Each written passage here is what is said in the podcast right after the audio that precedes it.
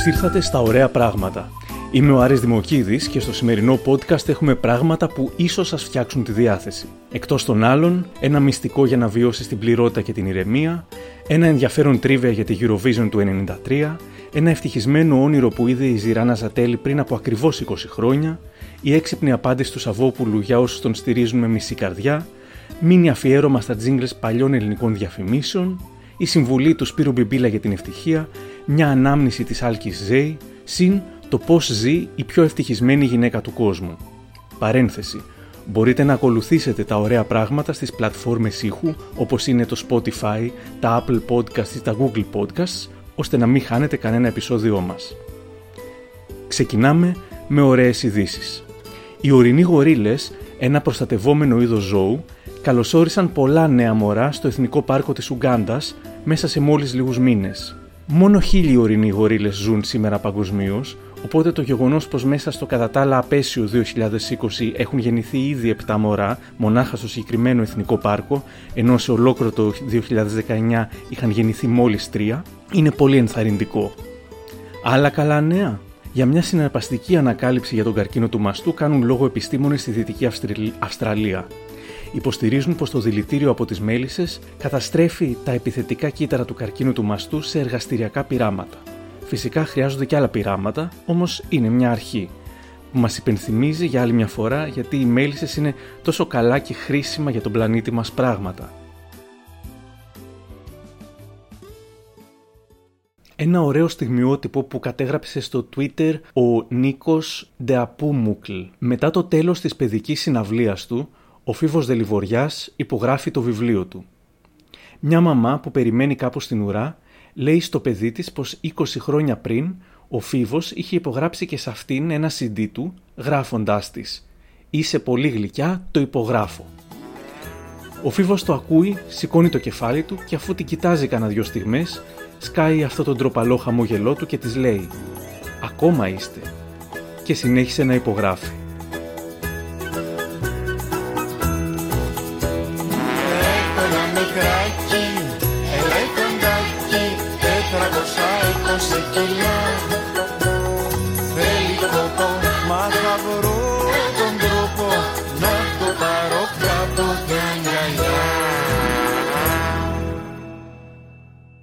Σε προηγούμενο podcast, αποκαλύπτοντας ότι τη μουσική για τις διαφημίσεις του Carnation έγραψε ο Νίκος Κυπουργός, ανέφερα πως το όνομα του συνθέτη που είχε δηλωθεί αρχικά ήταν το Γιάννης Κύρης, πράγμα που στο 8ο διάβασα πως λογικά ήταν ψευδόνυμο του Κυπουργού. Κι όμως, όπως μου έγραψαν δύο ξεχωριστοί ακροατές, ο Στρατής και ο Στέφανος, ο Κύρι είναι υπαρκτό πρόσωπο και υπέγραφε για χρόνια τη μουσική σε άλλες, πολλές διαφημίσεις την εποχή που αυτές είχαν πρωτότυπη μουσική. Ευκαιρία για ένα μίνι αφιέρωμα σε κάποιες δημιουργίες του Κύρι. Πιστεύω πως σίγουρα θα θυμηθείτε αυτό το τζίγκλ. Αργά, απολαυστικά, αισθησιακά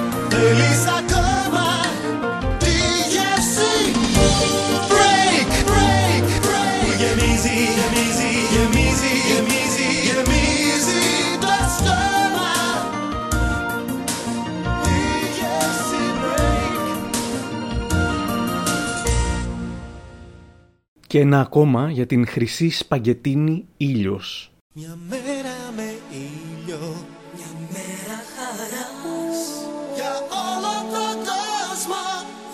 όλους εμάς Χρυσή σπαγετίνη για μια γεύση λεπτή. Χρυσή κυμανέστρα, χρυσή σπυρωτή. Ο ήλιος με γεύση τα πιάτα γεμίσει. Ο ήλιος απόλαυση χαρίζει. Δεν είναι γκοφρέτα, είναι το Dream. Δεν είναι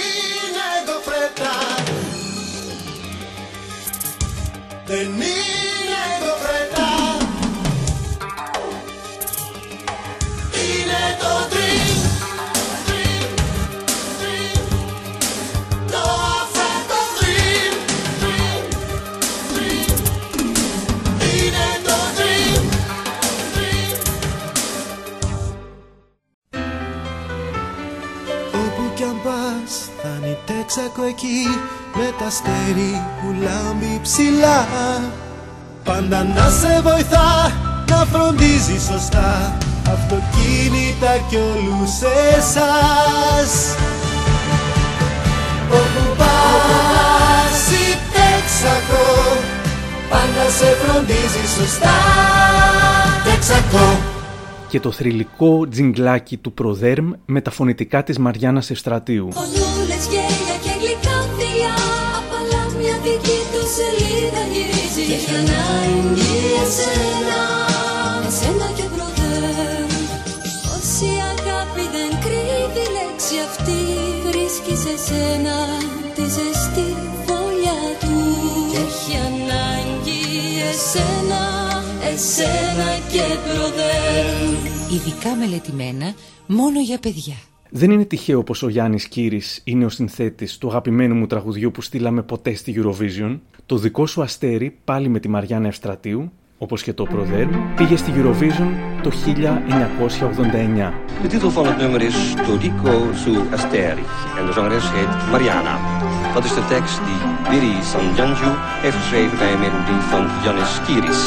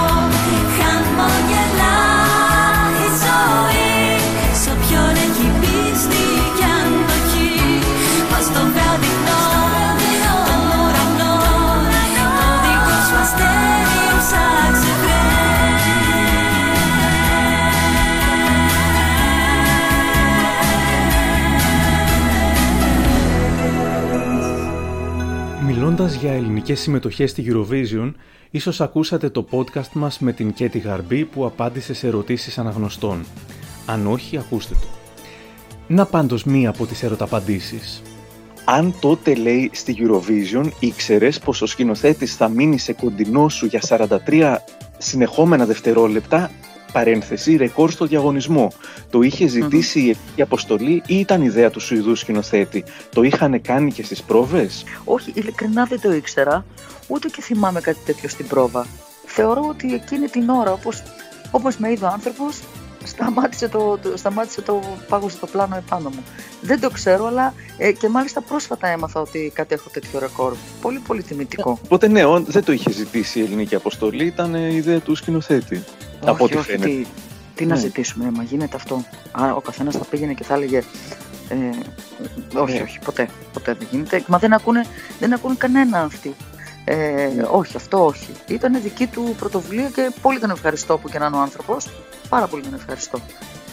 Μετά την ηχογράφηση της συνέντευξης, έτρεξα να ψάξω ποιος ήταν ο σκηνοθέτης, έχοντας μια ελπίδα πως θα του μετέφερα με κάποιο τρόπο, με 27 χρόνια καθυστέρηση, αυτό το ευχαριστώ της Γαρμπή. Λοιπόν, ήταν γυναίκα. Η σκηνοθέτης λεγόταν Ανίτα Νοτάρο και ήταν μόλις η δεύτερη γυναίκα που σκηνοθέτησε ποτέ το διαγωνισμό της Eurovision.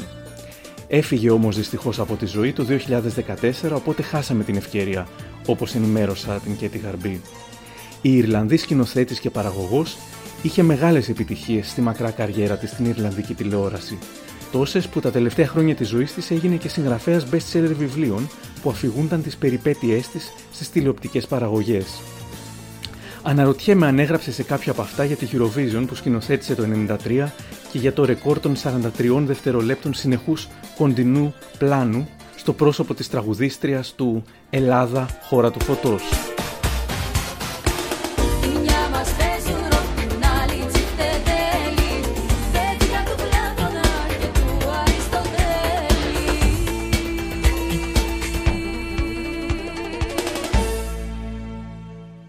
Τότε που έμαθα να γράφω, κρατούσα ημερολόγιο ονείρων και όποτε έβλεπα κάποιο ενδιαφέρον, αστείο, παράξενο ή τρομακτικό όνειρο και το θυμόμουν το πρωί, το σημείωνα. Έκτοτε μου χρησιμεύσαν και ως ένα είδος ψυχανάλυσης, αλλά και έμπνευσης για τα παιδικά μου βιβλία. Αν κολλήσω και δεν ξέρω τι να γράψω μετά, ξεφυλίζω τα ημερολόγια ονείρων μου και μου γεννιούνται αμέσως 100 ιδέες. Το ίδιο συστήνω και στους μαθητές μου όταν διδάσκω δημιουργική γραφή και συγγραφή παιδικών βιβλίων. Να κρατούν ημερολόγιο ονείρων είναι σούπερ χρήσιμο. Έτσι ενθουσιάστηκα όταν, όπως αποδείχτηκε, το ίδιο έκανε και η συγγραφέας Ζηράνα Ζατέλη και μάλιστα το 2017 συγκέντρωσε πολλά όνειρά της στο εξαιρετικό βιβλίο «Τετράδια ονείρων» από τις εκδόσεις Καστανιώτη. Θέλω να σας διαβάσω ένα μικρό απόσπασμα από ένα όνειρο που η Ζηράνα Ζατέλη είδε πριν από ακριβώς 20 χρόνια.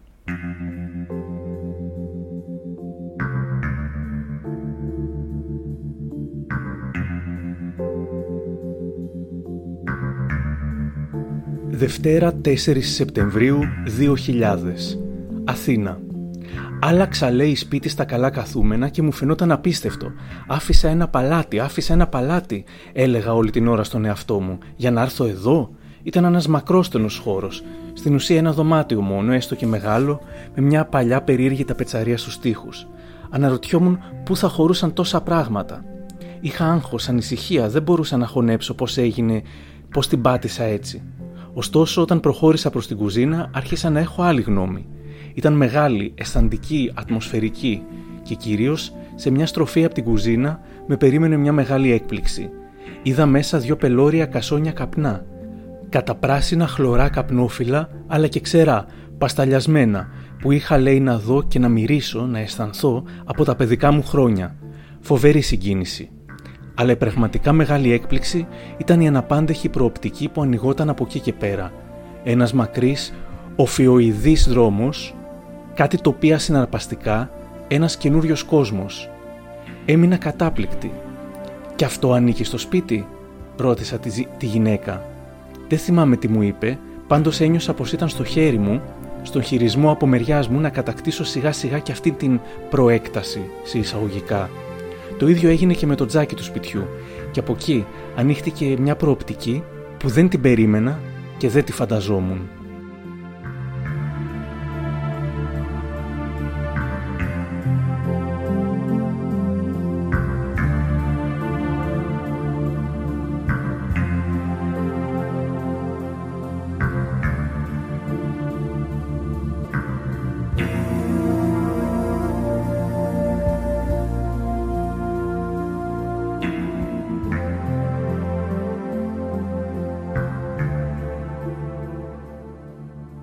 Μια ευτυχισμένη γυναίκα.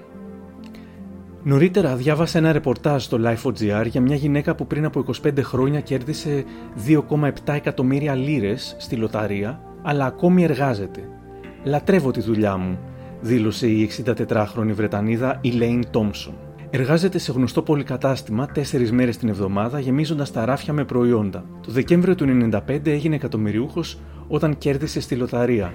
Ωστόσο, μαζί με το σύζυγό της Derek, αποφάσισαν να συνεχίσουν τις δουλειές τους, αυτός είναι λογιστής, ώστε να γίνουν σωστά πρότυπα για τα παιδιά τους, Κάρεν και Γκάρι, που τότε ήταν 5 και 10 ετών αντίστοιχα. Όπως λένε, ήλπιζαν τότε να εμπνεύσουν τα παιδιά τους να γίνουν τα πρώτα από την οικογένεια που θα φοιτήσουν στο πανεπιστήμιο, κάτι που αργότερα όντως κατόρθωσαν και τα δύο παιδιά. Το ζευγάρι φέτος συμπληρώνει 25 χρόνια από τότε που κέρδισε τη λοταρία και θα το γιορτάσουν την ίδια μέρα με την επέτειο γάμου τους. Το ότι συνεχίζουν να δουλεύουν δεν σημαίνει πως δεν χαίρονται τη ζωή τους. Συχνά επισκέπτονται το Las Vegas για διακοπές, ενώ γενικά ταξιδεύουν αρκετά. Επίσης, βοήθησαν τον 30χρονο σήμερα γιο τους και την 35χρονη κόρη τους να αγοράσουν το πρώτο τους σπίτι. Με μεγάλωσα να εργάζομαι σκληρά, μ' αρέσει η δουλειά. Έχω την καλύτερη στον κόσμο, λέει σήμερα η 64χρονη. Λατρεύω τη δουλειά μου και δεν θα την παρατήσω απλώς επειδή κέρδισα στη λοταρία. Νομίζω πως τα πάντα έχουν να κάνουν με την ισορροπία. Συνέχισα να εργάζομαι, αλλά βάρδιες πιο κατάλληλες για μένα. Με το χρόνο που μου απομένει, έχω καταφέρει να βοηθήσω και να στηρίξω φιλανθρωπικές οργανώσεις που δραστηριοποιούνται κοντά μου. Και στα δικά μας εύχομαι, είτε να κερδίσουμε το λότο ή να έχουμε μια δουλειά που την αγαπάμε. Αν συμπέσουν και τα δύο, ακόμα καλύτερα. Άσχετο αλλά και σχετικό. Σε ένα επεισόδιο της σειράς «Περιπέτειες στο Μεταγλωτιστάν» στο YouTube, ο Δημήτρης Δημόπουλος ρώτησε τον Σπύρο Μπιμπίλα, από τον οποίο έπαιρνε συνέντευξη, τι του δίνει αυτή την παιδική διάθεση πέρα από τις μεταγλωτήσεις παιδικών. Ακούστε την απάντηση. Η αισιοδοξία μου για τη ζωή, γιατί εγώ, εμένα η ζωή, μου, η ζωή γενικά μου αρέσει πάρα πολύ και βλέπω κάτι ανθρώπους που παίρνουν σύνταξη και είναι έτσι. Εγώ πήρα σύνταξη και νομίζω ότι ξαναγεννήθηκα, άρχισα πάλι από την αρχή από το μηδέν σαν, σαν να αρχίζω, νιώθω σαν ένας νέος ηθοποιός. Όσα χρόνια και αν περάσουν δεν νομίζω να πάθω καθίζηση όταν αυτό το πράγμα με κρατάει σε ενέργεια. Πρέπει να είμαστε ερωτευμένοι, όχι μόνο με ανθρώπους και με τις δουλειές μας.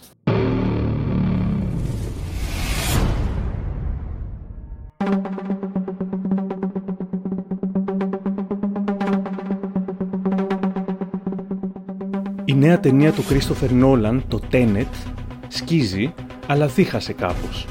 Την βρήκα ενδιαφέρουσα, δηλαδή δεν ξετρελάθηκα, και επίσης παρότι θεωρητικά δυσνόητη, έχοντας δει τρεις σεζόν του Dark και άρα έχοντας εκπαιδευτεί στο, στα πανδύσκολα σενάρια πολλαπλών χωροχρόνων, μου φάνηκε ίσως και ευκολότερη από ό,τι θα ήθελα.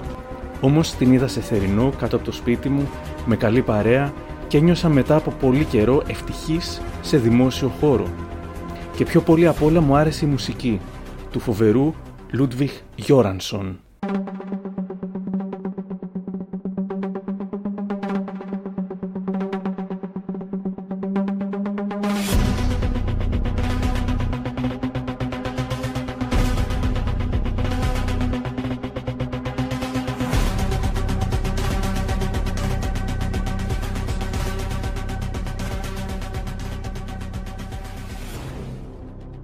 Το μυστικό για να βιώσεις την πληρότητα και την ηρεμία.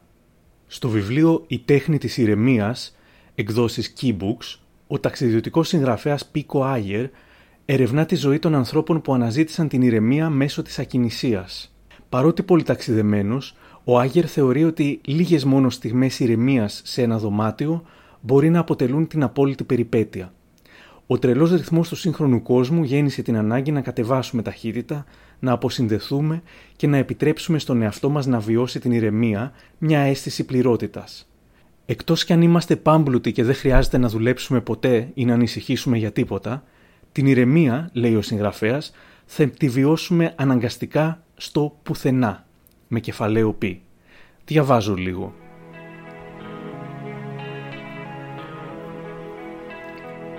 Ελάχιστοι από εμάς έχουμε την ευκαιρία να απομακρυνόμαστε συχνά ή για πάρα πολύ από την καθημερινότητά μας. Το πουθενά πρέπει να γίνει κάποιο μέρος που θα επισκεπτόμαστε στα κενά της ζωής μας, κάνοντας καθημερινό τζόκινγκ ή πηγαίνοντας για ψάρεμα ή με το να καθόμαστε απλώς για μισή ώρα ήσυχα κάθε πρωί.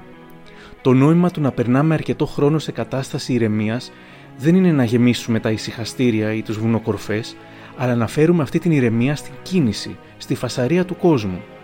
Πράγματι, το πουθενά μπορεί συχνά από μόνο του να γίνει μια ρουτίνα, ένα μαγκανοπήγαδο, το αντίθετο από κάτι ζωντανό, αν δεν το δεις στα σταθμό στη ζωή σου. Μερικές φορές, την περίοδο που ο τραγουδοποιός Λέοναρτ Κοέν ζούσε στο όρος Μπάλντι, έμπαινε στο αυτοκίνητό του, έφευγε από το βουνό και σταματούσε για να φάει μια ψαροκροκέτα σε ένα McDonald's. Στη συνέχεια, επέστρεφε στο σπίτι του σε ένα από τα πιο ξεχασμένα μέρη στο κέντρο του Λος Άντζελες και ξάπλωνε αναπαυτικά μπροστά στην τηλεόραση για να δει τη reality εκπομπή Jerry Springer Show. Μετά από μια-δυο μέρες, αφού είχε αποβάλει από τον οργανισμό του την ανησυχία και ενθυμούμενος ίσως γιατί είχε θελήσει αρχικά να ανέβει στο βουνό, επέστρεφε με το αυτοκίνητό του, αλλά χωρίς να σκέφτεται ότι μπορεί να μείνει εκεί για πάντα, στο βουνό, απαλλαγμένος από κάθε πρόσχημα πνευματικότητας ή αγιότητας. Σε ηλικία 73 χρόνων, ο Κοέν ξεκίνησε μια παγκόσμια περιοδία που κράτησε 6 χρόνια, 300 συναυλίες και σχεδόν όλες κράτησαν περισσότερο από 3 ώρες. Πήγα να τον δω επί σκηνή στο ξεκίνημα της περιοδίας και ένιωσα λες και όλο το μαγεμένο πλήθος ζούσε κάτι από τη μοναστική ζωή, την τέχνη που βαθαίνει από την ακινησία. Την περισσότερη ώρα, ο τραγουδιστής στεκόταν ακίνητος κοντά στην πίσω πλευρά της σκηνής, χωρίς το καπέλο του, σχεδόν αόρατος, σαν να βρισκόταν πάλι στην αίθουσα διαλογισμού. Άλλες φορές ήταν γονατιστός, προσπαθώντας να καταθέσει στη σκηνή ό,τι είχε αποκομίσει από κάθε εξομολόγηση ή προσευχή. Ήταν συναρπαστικό να βλέπεις κάποιον γύρω στα 73 να έχει τέτοια ηρεμία και αστήρευτη ενέργεια, τέτοια αυτάρκεια και εξωστρέφεια για όσα αποθεί έντονα και για όσα φοβάται ταυτόχρονα.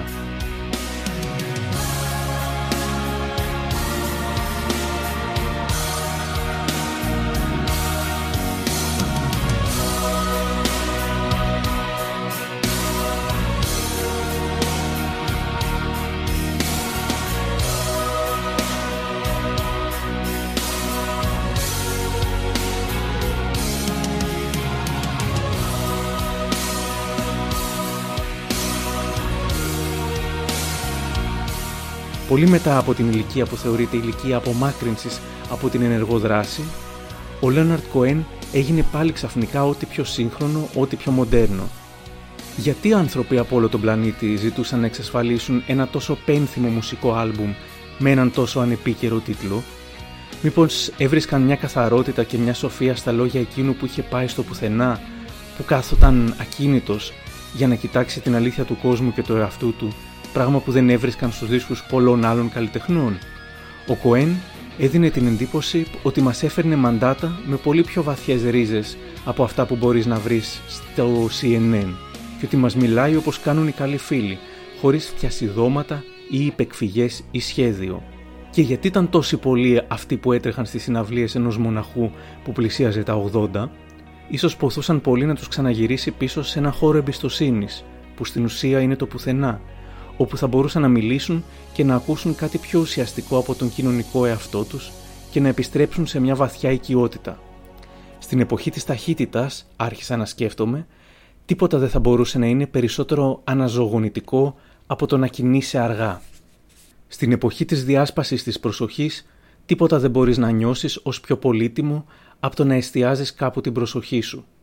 Και στην εποχή της συνεχούς κίνησης, Τίποτα δεν είναι πιο επίγον από το να κάθεσαι ακίνητος. Σε τρεις μήνες από τώρα μπορεί να πας διακοπές στο Παρίσι ή στη Χαβάη ή στη Νέα Ορλεάνη και να περάσεις καταπληκτικά, είμαι σίγουρος. Όμως, αν θέλεις να γυρίσεις πίσω και να νιώθεις νέος, γεμάτος ζωντάνια, νέες ελπίδες και ερωτευμένος με τον κόσμο, νομίζω ότι το μέρος που πρέπει να επισκεφτείς είναι το πουθενά.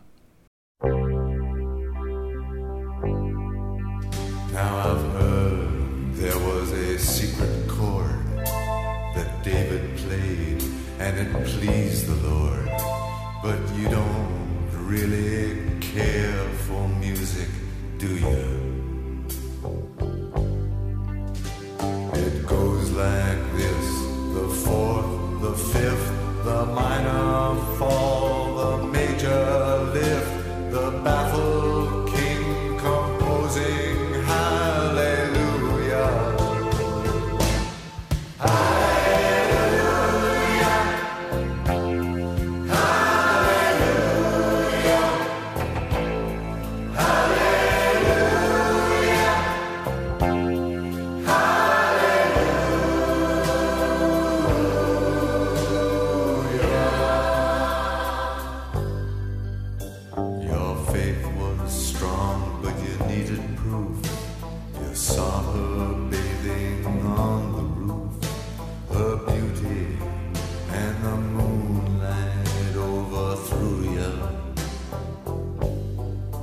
She tied you to a kitchen chair.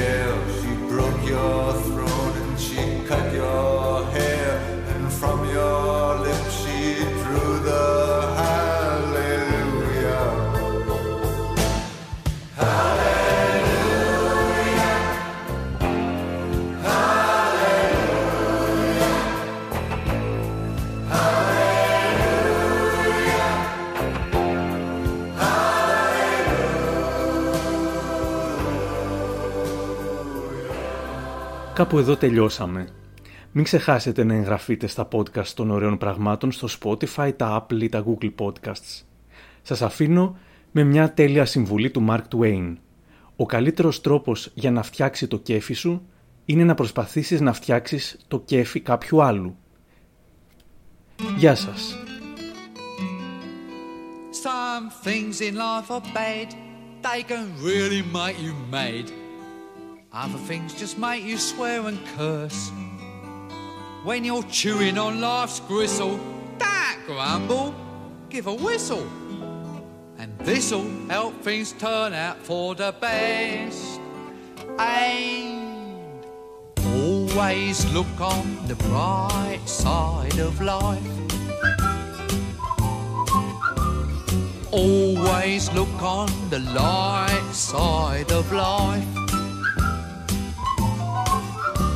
If life seems jolly rotten, there's something you've forgotten, and that's to laugh and smile and dance and sing. When you're feeling in the dumps, don't be silly chumps. Just purse your lips and whistle, that's the thing. Aim.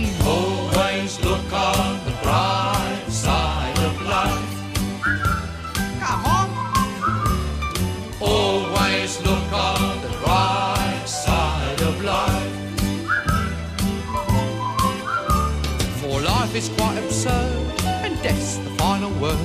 You must always face the curtain with a bow. Forget about your scene, give the audience a grin. Enjoy it, it's your last chance anyhow. So always look on the bright side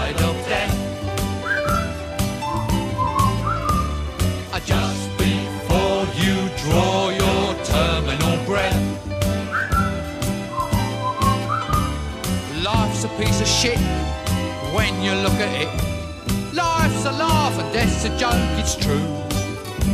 You'll see it's all a show, keep 'em laughing as you go. Just remember that the last laugh is on you.